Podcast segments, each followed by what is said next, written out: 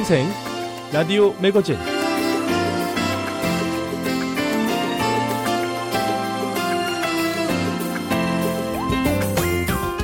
여러분 안녕하세요. 미국 수도 워싱턴에서 보내드리는 VOA 방송의 생생 라디오 매거진 장량입니다. 신종 코로나 바이러스 감염증 2차 대유행이 미국을 또다시 긴장시키고 있습니다. 이번 주 미국의 대명절인 추수감사절 연휴를 아, 앞둔 상황에서 미국의 많은 주들이 모임의 인원 제한을 시키고 또 실내 영업을 하는 가게들에 대한 제한적인 영업 방침, 또 실내와 실외에서 마스크 착용을 의무화하는 등 예년과 다른 Thanksgiving 연휴를 보냈는데요. 이 Thanksgiving 연휴가 문제가 아니라요. 이 경제난에 허덕이는 자영업자들은 올 연말 자구책을 세우지 않으면 문을 닫아야 하는 위기에 놓인 사례 언론을 통해서 속속 보도되고 있습니다. 그런데요, 이 가운데 이 오하이오주 클리블랜드의 한 식당에서 미담이 흘러나와서 미국인들의 마음을 훈훈하게 만들었습니다. 23일 폭스뉴스 등 현지 매체가 보도한 내용인데요. 이 클리블랜드에서 나이트타운이라는 식당을 운영하고 있는 한 남성이 자신의 페이스북에 한 손님이 남긴 거액의 팁과 영수증 사진을 올리며 일화를 전했습니다. 식당 주인이 이렇게 적었습니다. 오늘 문을 닫기 전 맥주 한 잔을 주문한 손님이 계산서를 요청하며 신용카드 전표를 건네고는 우리가 자발적인 휴업을 하는 동안 일이 잘 풀리기를 바란다면서 팁을 나눠 가지라고 했다며 그가 떠난 뒤 나는 팁을 확인했고 맥주 한 잔에 3,000달러를 남긴 사실을 깨달았다 라고 적었습니다. 이 맥주 값이요, 6달러 50센트에 아, 세금 52센트를 포함하고 이 봉사료 팁을 포함해도 10달러를 내면은 많이 내는 상황이었는데요. 이 손님이 팁을 적는 난에 이 공이 3개, 3,000달러라고 적은 겁니다. 놀란 식당 주인이 손님을 쫓아갔죠. 그랬더니 손님은 사장과 직원을 격려하고 행운을 빌면서 실수가 아니라 아, 식당의 문을 열면 다시 만날 수 있을 거라면서 팁을 나눠 가지라고 얘기한 겁니다. 사실 이 식당이 코로나 팬데믹 상황에서 문을 닫게 되는 상황인데요. 훈훈한 미담 뒤에는 코앞에 닥친 현실 속에서 씨름하는 사람들이 있었습니다. 이 식당 주인은 자신의 소셜미디어에 돌아오는 봄에 다시 만나자면서 아, 모두 마스크를 쓰세요. 라며 안전을 빌었습니다. 생생 라디오 매거진 출발합니다. 미국 내 화제 소식을 화제 단어로 알아보는 해시태그 VOA 한국어 방송 사이트에서 독자들이 많이 읽은 기사를 정리해서 한반도 현안 알아봅니다. 독자의 선택. 미국 내 탈북자 이야기, 희망을 일구는 사람들, VOA 이야기 미국사, 그리고 지성의 산실 미국 대학을 찾아서까지 준비해 놨습니다. 생생 라디오 매거진 출발합니다.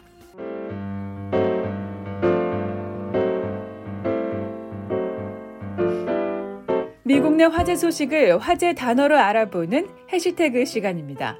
첫 번째 해시태그입니다. 찰리 더 밀리오 중국계 동영상 공유 앱 틱톡에서 인기를 끌고 있는 미국 10대 소녀 스타가 화제입니다. 뉴욕 포스트 등 미국의 언론들은 찰리 더 밀리오가 22일 기준 틱톡 구독자 1억 명을 돌파했다고 보도했습니다.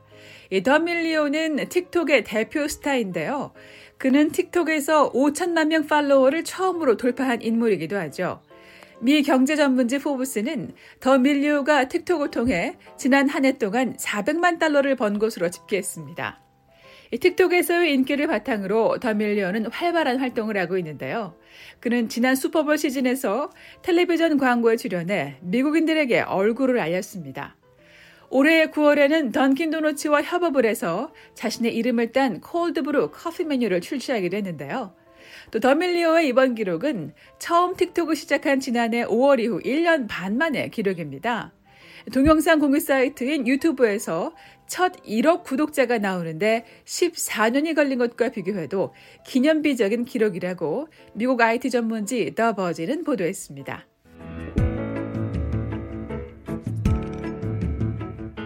두 번째 해시태그입니다.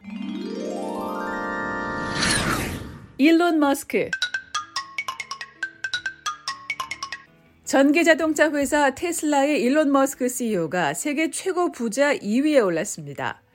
블룸버그 백만장자 지수에 따르면 일론 머스크 CEO는 1279억 달러 순자산으로 1277억 달러의 마이크로소프트 창업주 빌 게이츠 전 회장을 제치고 세계에서 가장 재산이 많은 인물 2위가 됐습니다. 1위는 세계 최대 유통업체 아마존의 오너 제프 베이조스가 1억 1,820억 달러 순자산으로 전 세계 최고 갑부 자리를 지켰습니다. 올해 49살의 일론 머스크 테슬라 CEO는 지난 2003년 친환경 전기자동차 회사 테슬라를 창업했습니다. 일론 머스크는 테슬라를 창업하기 1년 전에 민간 우주항공사 스페이스 X사를 창립하기도 했죠. 최근 테슬라는 주식시장에서 연일 주가가 치솟으면서 11월 24일 현재 주당 541달러를 넘기면서 최근에 급상승세를 이어가고 있습니다. 일론 머스크 CEO는 캘리포니아 LA 카운티 베버리 힐스 인근에 두 채의 주택을 소유하고 있습니다. 한편 한동안 세계 최고 부자 자리를 지키던 빌 게이츠는 신종 코로나 바이러스 감염증 반사 이익에 주가가 급등한 아마존의 최고 경영자 제프 베이조스에게 1위 자리를 내준 데 이어서 이번에 2위마저도 머스크에게 빼앗겼습니다. 게이츠가 지난 8년간 2위 아래 순위로 밀린 것은 이번이 두 번째입니다. 미국 내 화제 소식을 화제 단어로 알아보는 해시태그였습니다.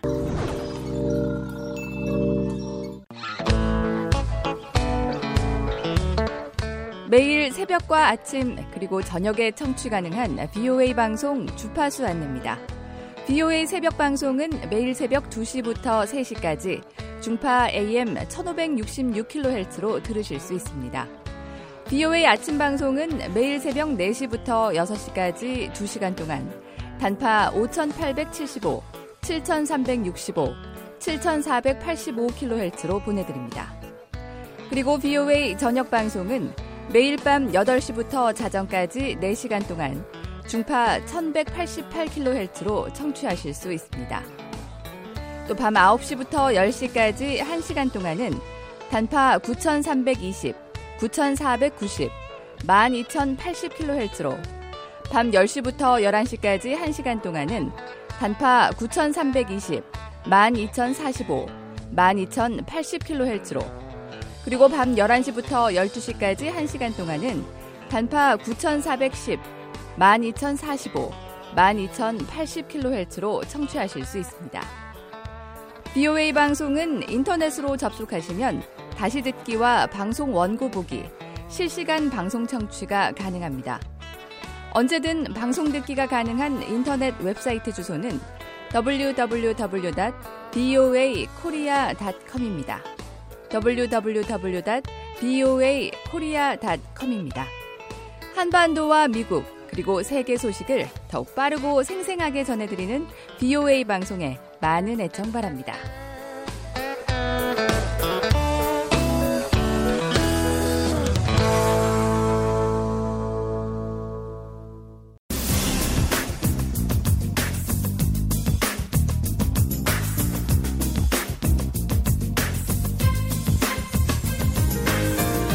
생생 라디오 매거진 VOA 한국어 방송 인터넷 홈페이지에서 한 주간 주목을 받은 소식 알아보는 독자의 선택입니다. 김동은 기자 함께합니다. 어서 오십시오. 네, 안녕하세요. 네, 먼저 첫 번째 소식 알아보죠. 자, 연방 조달청 GSA가 조 바이든 당선인을 대선 승자로 인정했다고요? 네, 조달청의 에밀리 머피 청장이 23일 조 바이든 대통령 당선인에게 서한을 보내 인수인계에 필요한 재원과 서비스를 제공하겠다고 밝혔습니다. 이 같은 결정을 내리기까지 법과 사실에 기반해 독립적인 판단을 했다고 강조했는데요. 백악관이나 GSA를 포함해 행정부 고위 관료 누구로부터 직간접적인 압력을 받은 바는 없다고 강조했습니다.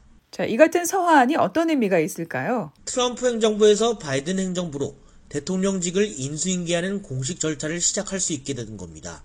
서한에서도 이 같은 내용을 언급했는데요. 귀하 바이든 당선인 측에서 요청할 경우 관계 법령에 명시한 대로 선거 후 자원에 접근할 수 있도록 결정했다고 머피 청장은 밝혔습니다. 이에 따라 바이든 당선인 측 인수위원회는 관련 예산과 정보 등을 받고 정부 문서 등에 접근할 수 있게 됐습니다. 자, 자, 이런 가운데 바이든 당선인이 차기 행정부 주요 내각을 발표하기 시작했죠. 네, 바이든 대통령 당선인이 차기 행정부의 외교안보 분야 요직들을 지명했습니다. 조 바이든 대통령 당선인은 24일 외교안보 분야 요직 인선에 대해 설명하면서 미국이 다시 돌아왔다는 사실을 반영했다고 밝혔습니다. 바이든 당선인은 이날 기자회견에서 미국은 물러서지 않고 세계를 이끌 준비가 돼 있으며 다시 협상 테이블에 앉고 적대 세력에 맞서면서 동맹을 거부하지 않고 미국의 가치를 위해 일어설 것이라고 말했습니다. 특히 동맹들과 단합해 공조할 때 가장 강하다는 자신의 핵심 신념을 이번 인선에 반영했다며 불필요한 군사적 충돌을 피하는 동시에 적대 세력을 견제하는 것이 미국을 안전하게 지키는 방안이라고 생각한다고 말했습니다. 그러면서 이런 방식으로 테러와 극단주의에 대처하고 신종 코로나 바이러스를 통제하며 기후 위기, 핵 확산, 사이버 위협과 전체주의 확산 등에 맞설 것이라고 강조했습니다. 바이든 당선인은 또 자신이 오랫동안 강조해온 것처럼 미국은 힘이 아닌 모범으로 세계를 주도한다며 그와 같은 모범을 이끌 인선을 발표하게 돼 자랑스럽다고 말했습니다. 어떤 요직에 어떤 인물이 지명됐습니까? 우선 바이든 당선인은 토니 블링컨 전 국무부 부장관을 차기 국무장관으로 알레한드로 마요르카스 전 국토안보부 부장관을 차기 국토안보부 장관으로 에이브릴 헤인즈 전 CIA 중앙정보부 부국장을 국가정보국장으로 각각 지명한다고 발표했습니다. 이어 차기 유엔 대사로는 린다 토머스 그린필드 전 국무부 아프리카 담당 차관보로 차기 국가안보 보좌관으로 제이크 설리번 전 부통령 국가안보 보좌관으로 존 케리 국무장관을 미국 정부 사상 처음으로 신설한 기후변화 담당 특사로 지명한다고 밝혔습니다. 자, 이번 인선에서 지명된 인물들도 미국의 외교 정책의 변화 의지를 나타냈다면서요? 네, 이날 회견에서 주요 지명자들은 동맹관계 복원을 주요 정책에 반영할 것이라는 점을 분명히 했습니다.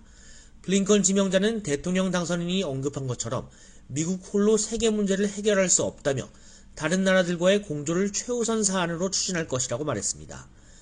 린다 토머스 그린필드 유엔 대사 지명자는 미국의 외교관들과 전 세계 공직자들에게 미국은 복귀했고 다원주의도 복귀했으며 외교도 다시 돌아왔다고 말하고 싶다고 밝혔습니다.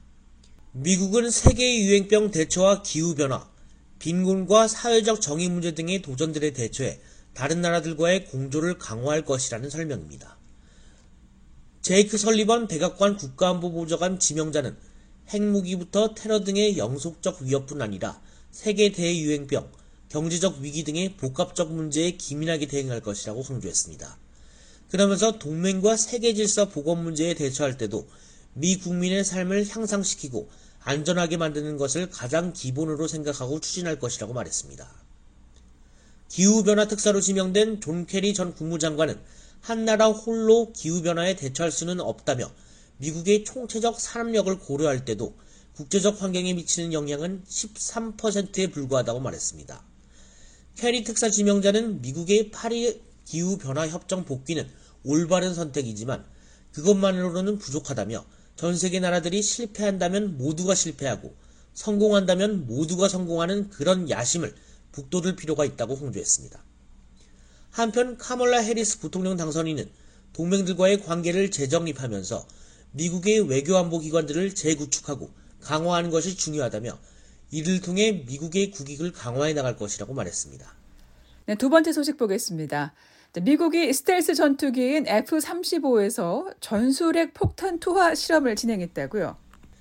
네, 미국의 3대 핵무기 개발 기관인 샌디아 국립연구소는 23일 보도자료를 내고 스텔스 전투기 F-35A 라이트닝2에 장착한 B-61-12 개량형 전술 핵폭탄의 첫 적합성 시험을 성공적으로 진행했다고 밝혔습니다. 네바다주 토노파 시험장에서 지난 8월 25일 진행된 이번 실험에서 핵탄두를 제거한 모형 B61-11을 1500피트, 즉 약 3.2km 상공에서 투하하는 데 걸린 시간은 약 42초였다고 샌디아 국립연구소는 밝혔습니다. 이어 이번 실험은 완벽한 무기 성능을 인증하기 위한 첫 단계라면서 신종 코로나 바이러스 확산 상황에도 속도를 늦추지 않고 계속 관련 적합성 시험을 진행할 방침이라고 덧붙였습니다.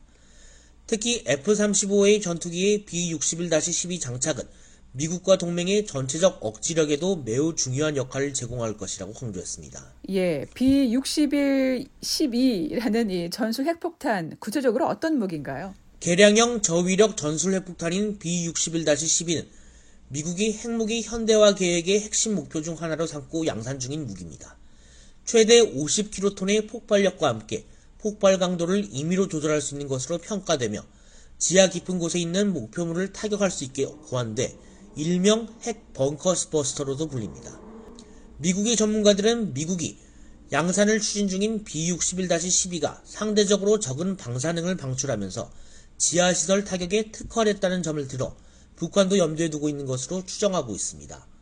찰스 리처드 전략사령관은 지난 9월 상원군사위에 출석해 중국과 러시아, 북한, 이란을 언급하면서 B-61-12 등의 저위력 핵폭탄의 현대화 중요성을 강조한 바 있습니다.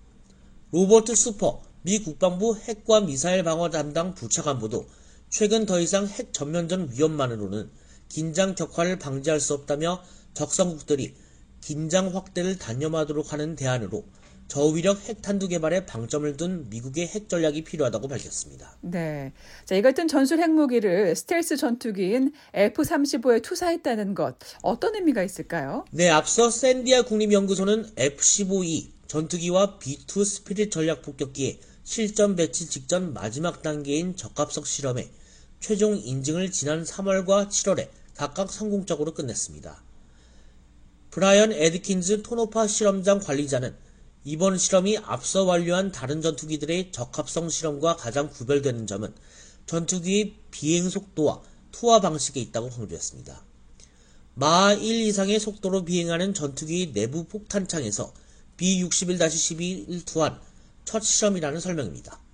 마하 1은 공기 중에 소리가 움직이는 속도와 동일하며 보통 섭씨 15도, 일기압 환경에서 소리의 전달 속도는 초당 340m로 간주합니다. 브루스 베넷 랜드 연구소 선임 연구원은 이날 VOA에 F-35는 동체 내부 폭탄창을 갖춰 반사 면적을 줄이는 방식으로 적성국의 레이더가 움직임을 감지하지 못하도록 설계했다고 설명했습니다.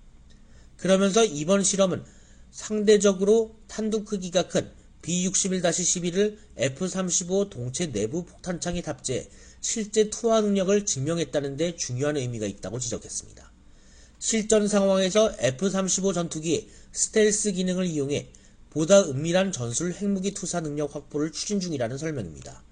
또 음속 이상의 속도로 투하했다는 점도 눈여겨볼 필요가 있다며 그와 같은 빠른 속도에 따른 흔들림 등으로부터 폭탄의 안정성 검증에 성공했다는 의미라고 분석했습니다. 네, 지금 여러분께서는 독자의 선택 함께하고 계십니다.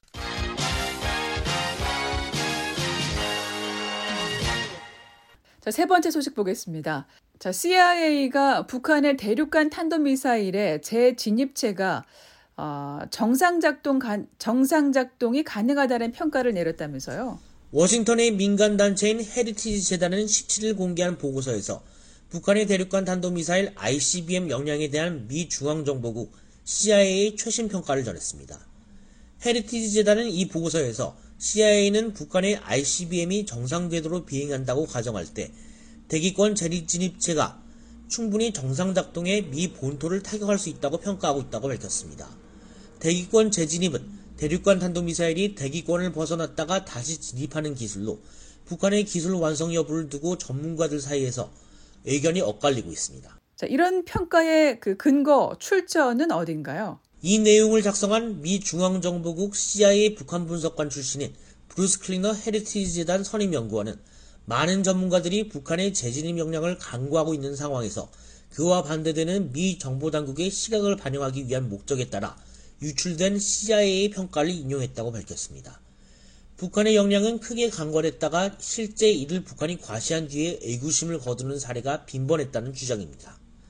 특히 우라늄 기반 핵 프로그램 존재 여부에 대해 많은 전문가들이 조지 부시 정권의 상상으로 치부했었다며 수소폭탄 역량, 시리아 내 북한이 지원한 핵시설을 스커드 미사일 정자중 시설로 간주한 것들이 대표적 사례라고 말했습니다. 그러면서 일각에서 북한이 대기권 재진입 기술을 실제 증명하지 못했다고 주장하지만 그런 논리라면 러시아가 뉴욕을 타격할 능력도 실제 떨어뜨려 보지 않기 때문에 이론적으로는 증명되지 않는 것과 다름없다고 말했습니다. 클링너 선임연구원은 CIA 정보평가에 대해서는 충분히 의문을 제기할 수 있다면서도 만일 그런 평가가 사실이라면 북한의 미 본토 타격 능력은 완성 단계에 이른 것이라고 말했습니다. 또 북한이 현재 제한된 수량의 미사일을 보유하고 있는 상황을 고려할 때 앞으로 다탄두 재진입 비행체의 성능 고도화 단계로 넘어갈 수 있다고 지적했습니다. 특히 북한이 지난달 10일 노동당 창건일에 선보인 새로운 종류의 ICBM의 크기를 고려할 때 MRV 개발과의 연계성을 유추해 볼 수 있다고 붙였습니다. 예. 자, MRV는 구체적으로 어떤 무기인 거죠? 다탄두 재돌입 비행체 MRV는 한 개의 미사일에 여러 발의 핵탄두를 탑재할 수 있습니다. 또 이보다 더 향상된 기술인 다탄두 각계 목표 설정 재돌입 비행체 MIRV는 여러 개의 탄두를 각각 다른 목표물에 설정해 타격할 수 있습니다. 미사일 전문가들은 만일 북한이 한 개의 미사일에 여러 발의 핵탄두를 탑재할 수 있는 다탄두 재돌입 비행체 MRV나 여러 개의 탄두를 각각 다른 목표물에 설정해 타격할 수 있는 다탄두 각계 목표 설정 재돌입 비행체 MIRV 역량을 확보했을 경우 완전한 본토 방어를 장담할 수 없다는 설명입니다. 네, 마지막 소식 보겠습니다. 주한미군 사령관이 유엔사와 관련해서 발언을 했죠. 네, 로버트 에이브럼스 주한미군 사령관은 19일 유엔군 사령부는 더 이상 전투사령부가 아니며 다시 이 같은 임무를 재개할 계획이나 의도는 없다는 점을 명확히 하고자 한다고 밝혔습니다. 앞서 일부 한국 언론들은 장광현 전 유엔사 군사정전위 수석 대표가 최근 발견한 저서를 인용하며 미국이 유엔 군 사령부를 동북아 지역에서 별도의 작전을 수행할 수 있는 유엔사 재활성화 작업을 추진하고 있다고 보도한 바 있습니다. 에이브럼스 사령관은 이날 주한미군 전우회 KDVA가 한미연합사 창설 42주년을 기념해 주최한 화상회의 기조연설에서 일각의 그 같은 관측을 일축했습니다. 에이브럼스 사령관은 유엔군 사령부의 전투사령부 역할은 종료됐다며 한반도의 전투수행사령부로서 역할은 한미 두 군사위원회로부터 명령받는 연합사령부가 계속 수행할 것이라고 강조했습니다. 이어 한미연합사는 북한의 도발적 행동이나 잠재적 오판을 억제하거나 적대적 행동을 재개하려는 움직임을 예방하기 위한 분명한 목표가 있다며 1953년부터 1978년까지 유엔군 사령부가 수행했던 임무를 지금까지 계승해오고 있다고 덧붙였습니다. 네, 여기까지 정리하겠습니다. 자, 이번 주 독자의 선택 시간에는요, 본격화되는 바이든 당선인의 정권 인수 움직임, 또 미국 F-35의 신형 전술핵 폭탄 실험, 북한의 대륙간 탄도미사일 재진입 역량과 관련한 CIA의 평가, 또 한미연합사령관의 유엔사 역할에 대한 입장 전해드렸습니다. 자, 지금까지 김동현 기자였습니다.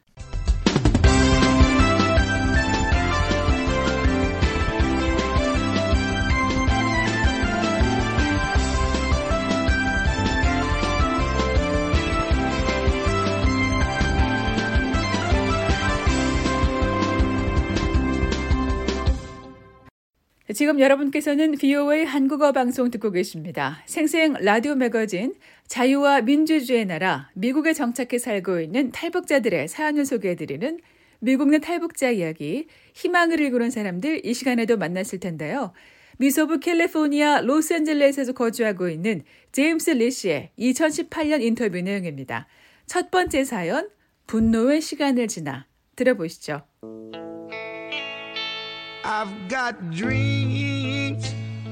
자유는 누가 주는 것이 아니다. 평등이나 정의도 마찬가지다. 사람이라면 스스로 얻는 것이다.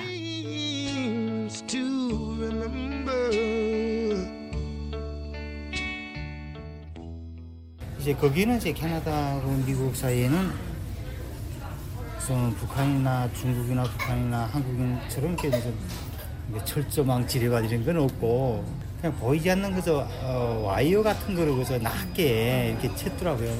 그것도 저 넘어올 때는 그게 이제 라인인지는 모르고 너무 와서 보니까 40대 탈북 남성 제임스 리 씨. 운명을 스스로 선택한 사람. 그 대가가 그리 혹독할 줄은 몰랐지만 자신의 선택에 후회는 없었습니다. 제임스 리 씨가 자유를 찾기까지 넘어야 할 것이 많았습니다. 아들 둘을 업고 국경을 넘었고 4년이란 긴 시간 동안 눈물과 분노로 채워진 시간들을 견뎌야 했습니다. I've got dreams, dreams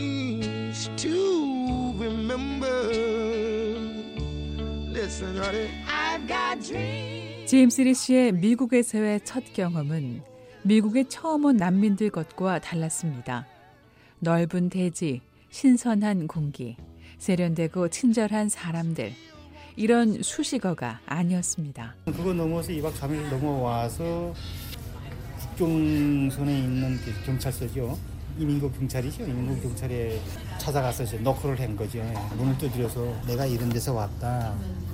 모스크바 사람이다 해가지고 이제 그걸 증명할 수 있는 이제 서류나 한국에서 캐나다행 비행기를 타고 캐나다에서 미국으로 가는 국경을 넘었던 제임스 씨. 그의 짐 가방엔 옷가지나 여행자의 소지품이 아닌 온갖 서류와 문서들로 가득했습니다.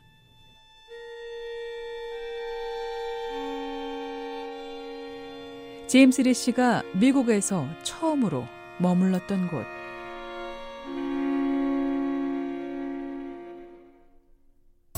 이민국이죠. 이민국. 이민국 경찰이라는 게 이민국 그냥 폴리스예요. 자기네가 이제 상부에다가 이제 통역을 통해서 이제 전화를 하고 이렇게 뭐 여러 가지 이제 절을 하더니 이제 그 다음 날에 이제 워싱턴 주에 그 타코마라는 데 있어요. 시애틀 곁에 아시겠지만 거기에 이제 그 캘- detention center라고 이제 불체자 수용소죠. 더 정확하게 말하면 그러니까 집단 생활이에요. 거기서는요. 큰 이렇게 강당에다가요.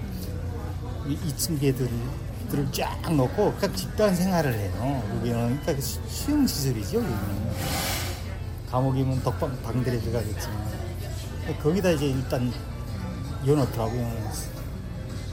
그러니까 거기서 이제 차 타, 이민국 사람들이 차 나를 타, 나를 태우고 타코마까지 완 거죠. 하루 종일 걸리더라고요. 불법 체류자 수용 시설에서 4개월 동안 살았습니다. 난민 자격을 인정받기 위한 재판을 받기 위해 기다려야 했던 겁니다. 4개월 동안 어떻게 지내셨어요? 그 안에서 이제 외국인들하고 같이 사는 거죠. 어떻게 해요? 그냥 집단 생활 하는 거죠. 이거 말이 안 돼. 어떻게 돼요? 아침에 일어나면 밥을 먹어요. 그래서 나뭘 이제 먹어요? 어, 완전히 그냥 뭐 멕시칸 음식 아니면 뭐 미국 음식 뭐 이렇게 계란 후라이 같은 거 아니면 이제 그 팬케이크 팬케이크 팬케이크 팬케이크? 그리고 거기다 커피 하나? 이제 난지가 안 먹어보던 음식이죠 근데 저는 그런데 거부감은 없어요 음식에는요. 그러면 뭐 처음에 말이 안 통하니까 뭐 손동작 뭐 발동작 하면서 뭐 좋은 사람들도 많더라고요 그 안에. 한국인들은 한 명도 없어요? 한 명도 없고 그러니까 다 이민자들 어떻게든 불법을 좀- 불보 왔던 사람들이 태반이고요. 어, 이제 태반이고 이제 여행 왔다가 이제 오버스테이 하는 사람들 아니면 이제 서류 이제 거짓말로 에, 에, 뭐, 뭐 이런 일본 저- 80명이 한 공간에서 지내는 수용소에서 삶이 익숙해지기까지 했습니다. 이제 운동 이제 한 네다섯 시간, 12시 점심시간까지도 그뒤 안에 마당이 있어요. 축구할 수도 있는 데 있고 바스켓볼 할 수 있는 데도 있고 그런 거요. 또, 또 같이 휩쓸려서 뛰놀고요. 재밌었어요. 이제 지금 생각하면 그거 재밌었어요. 영화에서 보는 것처럼 이제 무슨 문신이라고 이만한 사람들 속에 혹시 있다면 내가 좀 다르게 생각해 봤을 란데. 거기 가보니까 또 그렇진 않더라고요. 그냥 평범한 사람들이. 와서 영어를 배워주고 발음을 배워주고 막 그랬어요 그 사람이. 내가 요청도 안 했는데 내가 권에 들어가서 영어 단어를 열심히 공부했죠. 그 이제 그 영어 이제 단어장. 어, 그 책을 이제 각 이제 일주일마다 가끔 들어오는 이제 그 선교 단체가 있었는데 거기 한국 사람이 한 사람이 있었어요 선교 단체 그, 그 대티센터에 들어와서 선교해주는 이제 단체가 들어오더라고요 외국인들을 다 한 여섯 명 되는데 그 중에 지금 생각하면 지낼만 했지만 당시 한국에 가족을 남겨두고 미국에 망명 신청을 하러 온 상황에서 하루하루 애를 태울 수밖에 없었습니다.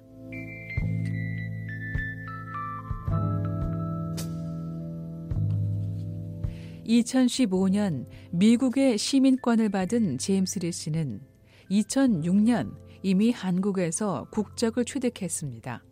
그러나 이 일은 정말 원하지 않았던 사건이었고 제임스 씨와 그의 아내에겐 씻을 수 없는 상처로 남게 됐습니다. 10여 차례 자신의 정보를 비밀로 해달라는 이 씨의 당부에 주의를 기울이지 않았던 한국 정부로 인해 이 씨가 북한에서 어떤 일을 했고 어디서 왔는지 등 세부 사항이 알려지면서 북한 내 가족들 10여 명이 행방불명되는 일이 발생한 겁니다.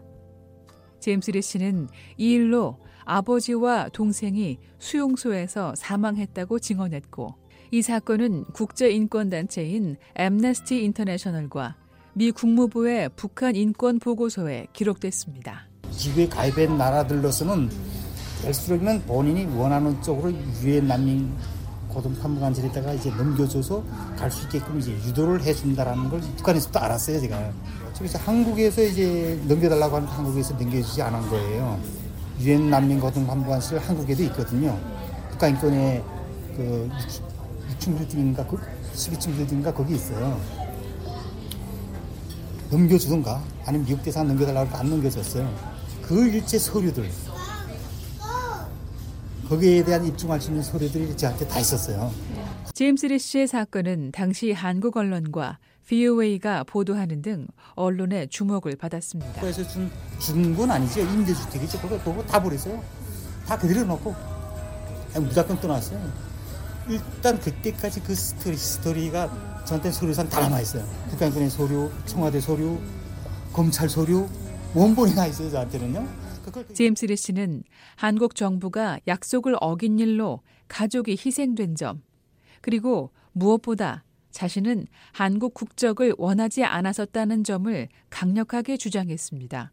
처음부터 일본을 거쳐 미국으로 가려다 예기치 않게 한국 땅을 밟게 됐는데요.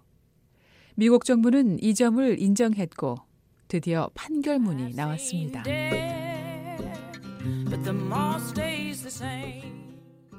음, 그때는 이제 재판에서 이제 그 판결 나자마자 그 자리에서 이제 주지 않고 울었죠? 그때 내가 아, 진짜 진짜 나 눈물이라는 게 말랐었는데요 제가.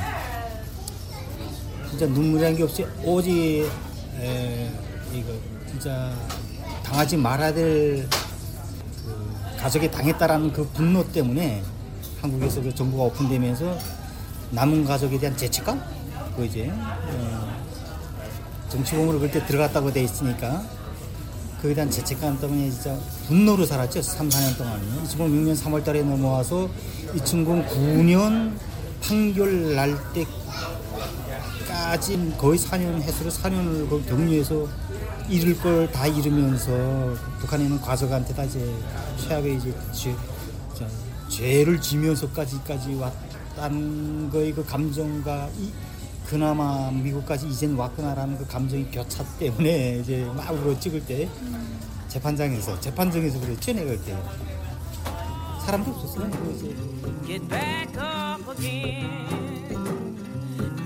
제임스 리 씨는 10년이 지난 지금도 당시 한국에서 벌어진 일들이 기록된 수백 장의 문서들을 보관하고 있습니다. 생생 라디오 매거진 희망을 읽는 사람들 들어보셨습니다. 계속해서 미국의 역사를 재미있게 드라마로 들어보는 시간인데요. VOA 이야기 미국사 김미혁 기자가 엮었고요. 해설의 조원우 이은경입니다.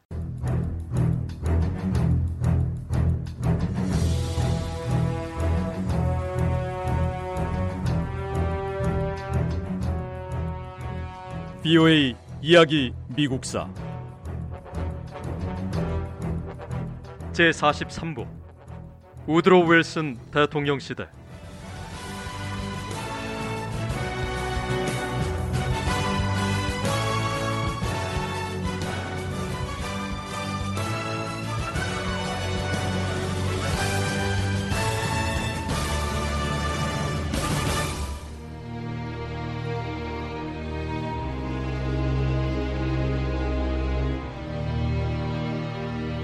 (1914년 6월 28일) 오스트리아 헝가리 제국의 다음 황위를 계승할 프란츠 페르디난트 대공이 사라예보를 방문했습니다. 사라예보는 오스트리아 헝가리 제국의 지배를 받았습니다. 사라예보 출신으로 극단주의 성향을 가진 청년 7명은 오스트리아 헝가리 제국의 통치에 저항하려고 페르디난트 대공을 암살하기로 계획했습니다.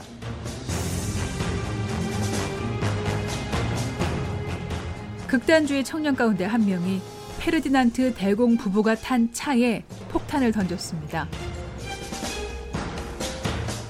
이 폭탄은 목표물을 벗어났고 대공 부부는 무사했습니다. 하지만 암살 시도는 여기서 끝나지 않았습니다. 또 다른 극단주의 청년이 대공 부부가 탄 차 앞으로 뛰어들어 총을 쏘았습니다. 페르디난트 대공과 그의 아내는 총을 맞고 쓰러졌고 목숨을 잃었습니다. 대공 부부의 시신은 다음 날 오스트리아 빈으로 옮겨졌습니다.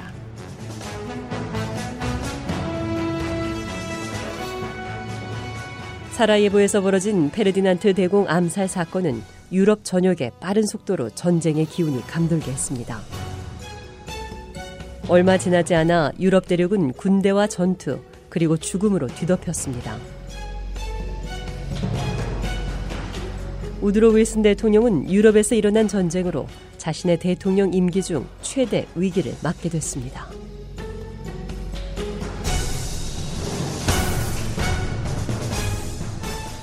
(1914년) 제1차 세계대전이 시작되면서 유럽은 전쟁의 불길에 휩싸였습니다.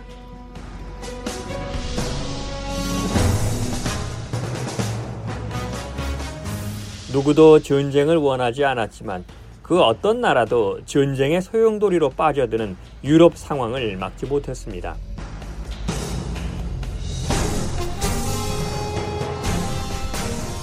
사라예보에서 발생한 오스트리아 헝가리 제국의 차기 황위 계승자 프란츠 페르디난트 대공 암살 사건은 전쟁의 불씨를 당겼습니다.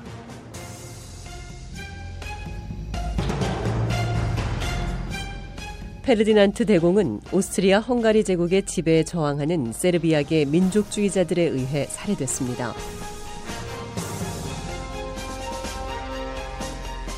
암살 사건이 있고 나서 오스트리아 헝가리 제국은 세르비아에 전쟁을 선포했습니다.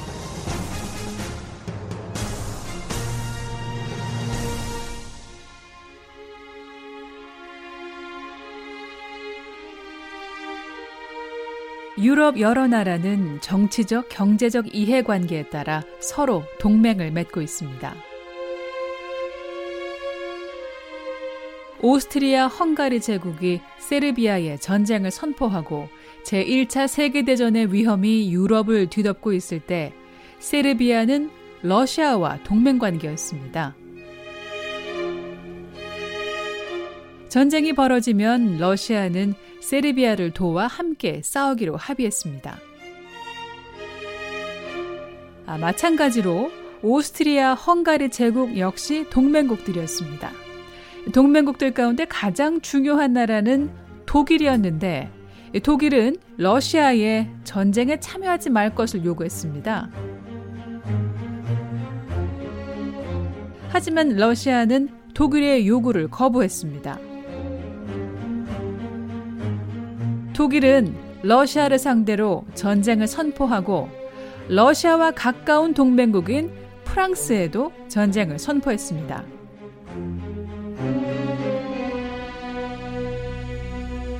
독일은 프랑스를 공격하기 위해 중립국인 벨기에를 가로질러 군대를 진군시켰는데 이 일로 이번에는 영국이 전쟁에 뛰어들게 됩니다.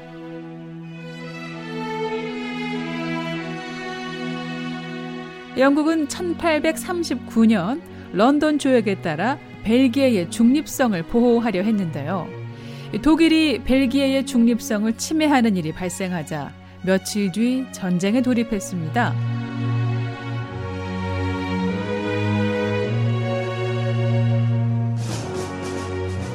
이렇게 유럽에서는 동맹국을 보호하기 위해서 혹은 국가 간에 맺은 조약을 지키고 존중하기 위해서 각 나라가 차례로 분쟁에 뛰어들었습니다.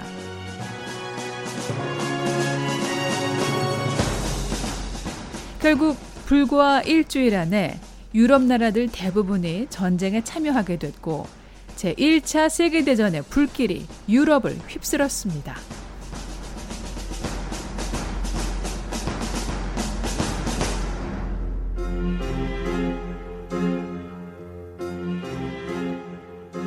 유럽은 힘의 균형이 나뉘어 있었습니다. 한쪽은 독일과 오스트리아 헝가리 제국을 중심으로 한 동맹국들이고 다른 한쪽은 프랑스와 영국, 러시아가 협약을 맺은 삼국 협상국들입니다. 유럽의 여러 다른 나라들은 이 두 세력 중 어느 한쪽 편을 들며 전쟁에 참여했습니다.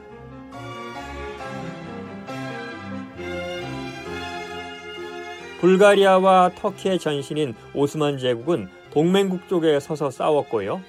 이탈리아와 루마니아, 포르투갈, 그리스는 협상국에 합류해 연합군을 이루었습니다. 유럽에서 제1차 세계대전이 시작됐지만 미국은 전쟁에 휘말리고 싶지 않았습니다.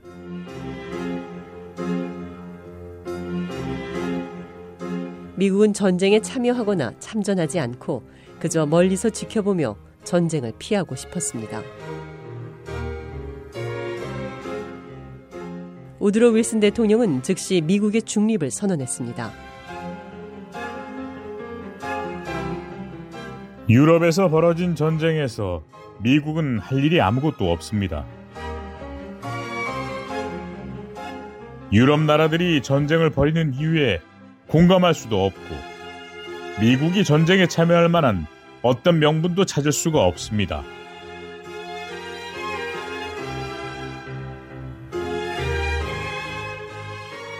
미국인 대부분은 우드로 윌슨 대통령의 의견에 동의했습니다. 미국의 일반 대중은 유럽 나라들의 싸움에 관여하고 싶지 않았습니다.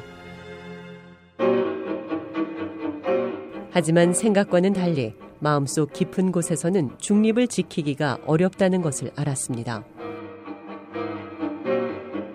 유럽에서 건너와 미국에 정착한 선조를 둔 후손들은 자기 가족의 뿌리가 있는 나라를 지지했습니다.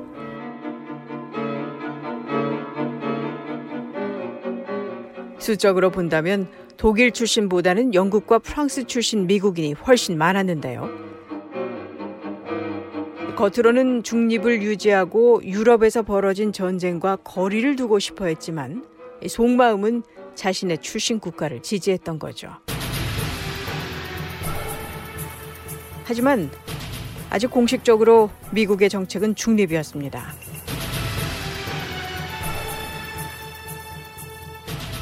미국은 중립을 지키면서 전쟁을 벌이고 있는 양쪽 세력 모두와 무역을 이어갈 계획이었습니다.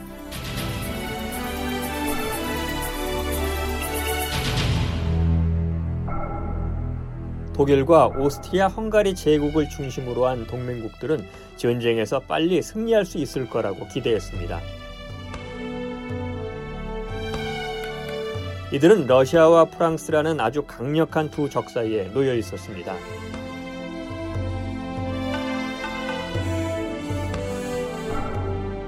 VO의 이야기 미국사.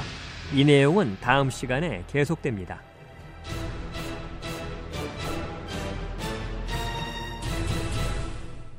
네, 비오의 한국어 방송 듣고 계시고요. 생생 라디오 매거진 이제 한 순서 남겨놓고 있는데요.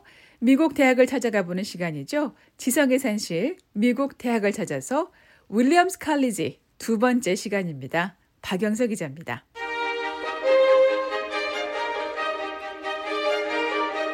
지성의 산실, 미국 대학을 찾아서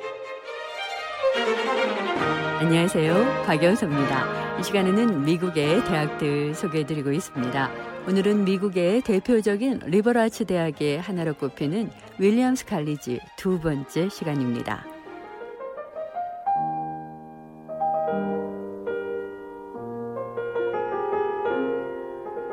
1793년에 설립된 윌리엄스 칼리지는 미국 매사추세츠주의 주도인 보스턴에서 약 240km 떨어진 윌리엄스타운이라는 한적한 마을에 자리 잡고 있습니다. 450에이커 규모의 아름다운 캠퍼스에 전교생이 약 2,000명에 불과한 정말 작은 규모의 학교인데요. 하지만 미국에서 인문학에 관한 윌리엄스 칼리지의 입지는 가히 독보적이라고 할 수 있습니다. 미국 US 뉴스 앤드 월드 리포트지가 매년 선정하는 대학 순위에서 국내 리버라지 칼리지들 중에서 17년째 최고 대학으로 꼽히고 있는 명문 중에 명문 대학이죠. 리버라지 칼리지는 초대형 종합대학교가 아니라 순수 학문 위주의 학부 중심 대학이라고 할 수 있는데요. 리버라지 칼리지는 어떤 장점이 있을까요? 어, 미국에서 38년 동안 대학 진학 상담과 교육을 해온 교육 전문가 손승호 씨 도움말 들어보시죠. 리버라트 칼리지는 모든 학사 과정이 학부 학생들에게 맞추어집니다. 일반 종합대학교의 경우 교수의 주요 임무 중 하나가 연구 참여인데요. 하지만 리버라스 칼리지에서는 대부분의 교수가 학생 지도에 더욱 충실합니다. 또 일반 대학은 클래스당 학생의 비율이 높아 토론 수업이 쉽지 않은데요. 리버럴 아츠 칼리지는 교수 대 학생 비율이 낮아 보다 질 좋은 교육이 가능합니다. 입학 동기가 확실한 학생들이 대부분이고요. 수가 적기 때문에 동문들과의 관계가 매우 긴밀하고 똘똘 뭉치는 경향이 강합니다. 또 교수들과의 교류가 일반 대학보다 훨씬 용이해 학부 졸업 후 대학원에 진학해 공부하고 연구하는 일이 쉬워집니다. 하지만 반면에 단점도 있다고 하는데요. 반면 대부분 사립이기 때문에 학비가 비싼 편입니다. 최근에는 이들 학교도 학자금 보조를 확대하는 경향입니다. 또 소수 인종의 비율이 낮고 전공과 클래스 선택의 폭이 작다는 단점이 있습니다. 네, 윌리엄스 칼리지의 학사 체제는 어떻게 되어 있는지 알아보죠.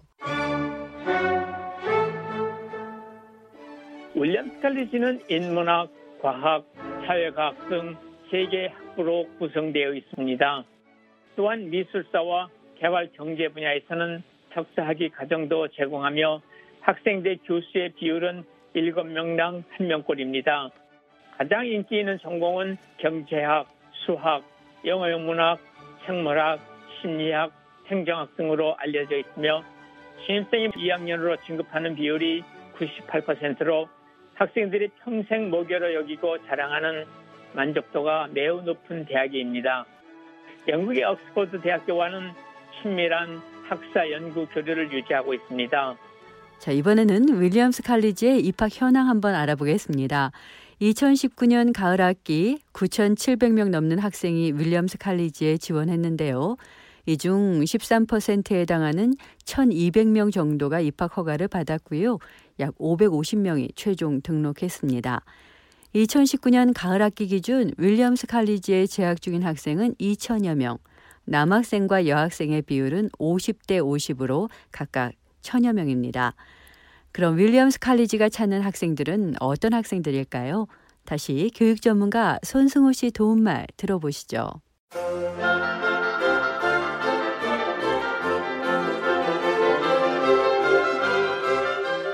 신입생을 선발함에 있어 가장 입학하기 어려운 대학군에 속해 있으며 공식적인 규정과 비공식적인 방식을 함께 적용하고 있습니다.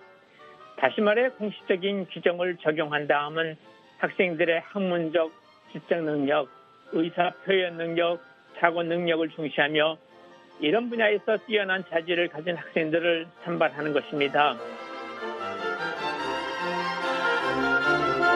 그러나 또 한편으로 윌리엄 스 칼리지는 음악적인 재능이 높거나 환경 보호에 남다른 관심과 조예가 있는 식으로 대학 캠퍼스의 활력을 불어넣어 줄 수 있다고 판단되는 야망 있고 열정적인 학생들도 무척 선호합니다. 윌리엄스의 입학을 받으면 다른 지원 학교들은 모두 포기하고 반드시 윌리엄스에 입학해야 하는 구성력 있는 조기 지원 얼리 디스전은 11월 15일까지 원서 접수를 마감해야 하며 12월 15일 입학 허가가 결정됩니다. 정규 지원은 1월 1일 마감되며 4월 1일 전후로 입학 여부를 통보받게 됩니다. 윌리엄스 칼리지가 내세우는 가장 큰 자랑거리 중의 하나로 tutorials라는 제도가 있습니다. tutorials라는 게 뭔지 교육 전문가 손승호 씨 도움말 좀 더 들어보시죠.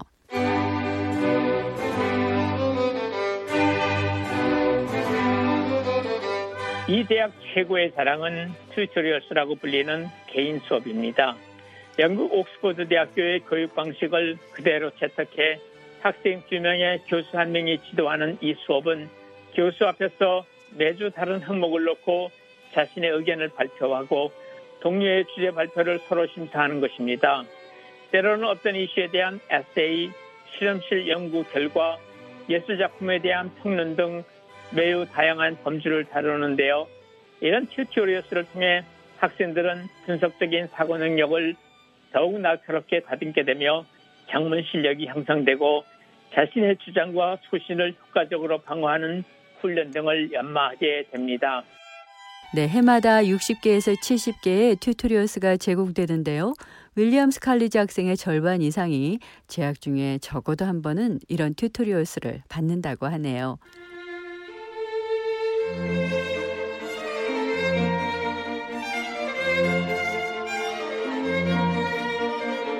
지금 여러분께서는 지성의 산실 미국 대학을 찾아서 함께하고 계십니다. 윌리엄스 칼리지는 규모는 작지만 미국 최고 liberal arts college 명성에 걸맞은 세계 최고 수준을 자랑하는 교수들이 포진하고 있습니다. 다시 교육 전문가 손승호 씨 도움말 들어보시죠.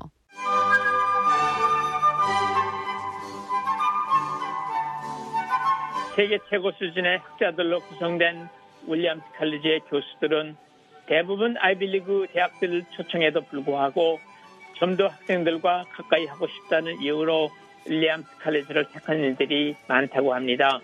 교수들이 기거하는 주택은 캠퍼스와 이웃하고 있으며 교수들은 종종 학생들을 집에 초대해 식사를 나누기도 합니다. 또 캠퍼스 찻집이나 도서관, 벤치 등에서 편안히 만나 대화할 정도로 교수와 학생의 관계가 매우 가깝다는 평가를 받고 있습니다. 네, 앞서 소개한 것처럼 대부분의 리버라츠 대학은 학비가 엄청나게 비싼 편입니다. 윌리엄스 칼리지도 1년의 학비가 7만 달러가 넘는데요. 하지만 윌리엄스 칼리지의 또 다른 매력이자 강점은 전폭적인 재정 지원이라고 교육 전문가 손승호 씨는 설명합니다. 윌리엄스는 학생의 가장 형편이 학비를 감당할 수 없다고 판단될 때에는 100% 학자금을 지원하는 것을 원칙으로 하고 있습니다. 윌리엄스 재학생의 50% 이상이 이런 재정 지원 정책의 혜택을 받고 있습니다. 하버드나 예일 등 미국의 명문 사립 대학들이 지원자의 재정적인 상태를 고려하지 않는 이른바 need-blind 정책을 채택해서 뛰어난 학생들을 놓치지 않는 것처럼 윌리엄스 칼리지 역시 이런 need-blind 정책을 채택하고 있다고 하네요. 아이비리그에 속하는 명문 대학들과 마찬가지로 신입생 지원 사정 시 개인과 가정의 소득을 관여하지 않는 need-blind 정책을 적용함으로써 재정 능력에 따라 필요하면 100% 재정을 지원하고 있기 때문에 실력과 자질을 갖춘 학생이 입학 허가를 받기만 한다면 대학 4년간 재정적인 문제는 전혀 신경 쓰지 않고 공부에만 전념할 수 있는 특전을 누리게 됩니다. 이런 혜택은 미국 시민권자, 영주권자뿐만 아니라 심지어는 불법 체류자, 다카라고 해서 미성년 입국자, 추방유예 상태에 있는 사람들까지 다 포함됩니다.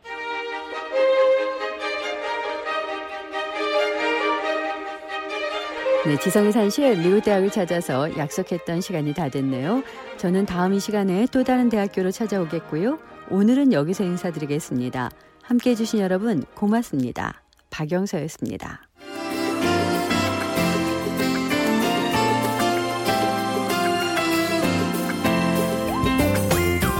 네, 생생 라디오 매거진 이번 주 준비한 내용 다 전해드렸습니다. 오늘 한 주도 건강하고 따뜻하게 보내시기 바랍니다.